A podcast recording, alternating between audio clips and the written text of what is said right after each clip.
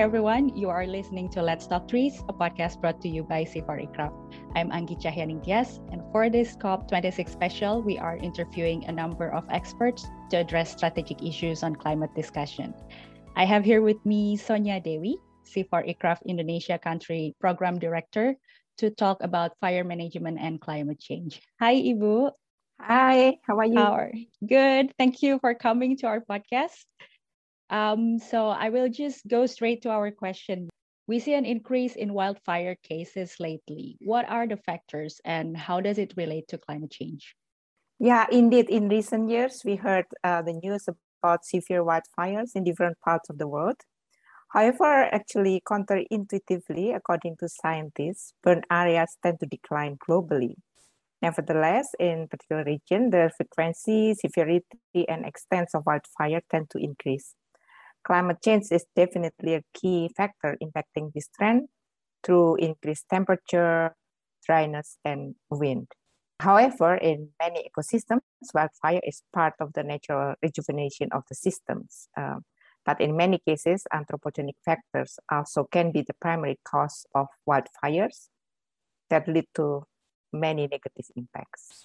I think the cycle between climate change and wildfires are unrefutable. Uh, climate change impacting wildfire, increasing the proneness of wildfire, but also the other way around. The wildfire are also are producing a lot of carbon emissions to the atmosphere that in turn also increasing the speed of climate change.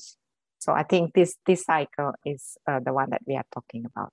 Thank you, Ibu. So indeed, it's also the case like chicken and egg, like who go first and which one is more powerful. It's it's all a cycle. So the next question is how to break the cycle between wildfire and climate change then? Right. Um, so basically then we, we need to look actually at the underlying causes, underlying drivers. Yeah. Also, we need to recognize the ecosystem specific process, and then we can look for solutions that fit the local context. So without all this, it's it's quite difficult uh, for us to address optimally this uh, cycle of climate change and, and wildfire.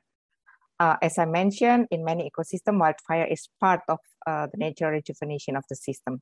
Suppressing such wildfires completely will affect biodiversity negatively.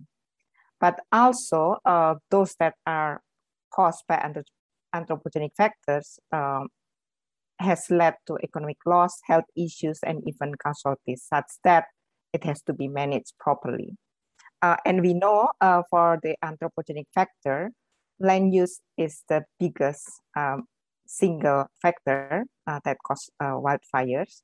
It can factor in as the ignition source through practice of land clearing with burning, but also intensive land uses that modify microclimate and reduce water table in peatland in interaction with uh, the more frequent dryness and increased temperature as the impact of climate change can produce unsurmountable fuel. So the combination between anthropogenic factors and climate change magnifies the impacts of wildfires actually. Let's take Indonesia, for example, because Indonesia is the country with the largest tropical peatland area in the world. So that recurrent fire that has happened in these areas really actually produce significant uh, carbon emission and also cause uh, hazardous impacts over the years, including transboundary smoke and haze. It comes with huge costs uh, actually. And the prevention can be done in terms of changing the means of land clearing to zero burning, and also avoiding fuel availability by ma- maintaining the wetness of the vegetation and peat. On peatland, this can be done by blocking canals to keep the water table high enough and prohibiting the building of new canals. The prevention cost is much lower than the suppressing cost since peat fire is extremely hard to stop once it starts.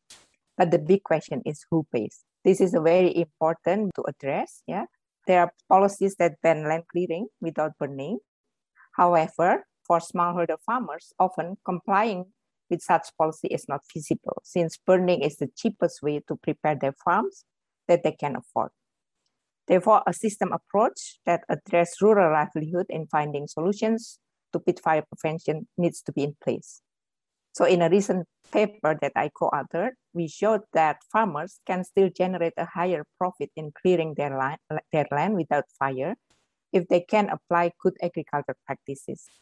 Programs uh, and government policies that can facilitate good agriculture practices in conjunction with zero burning policy can increase the effectiveness.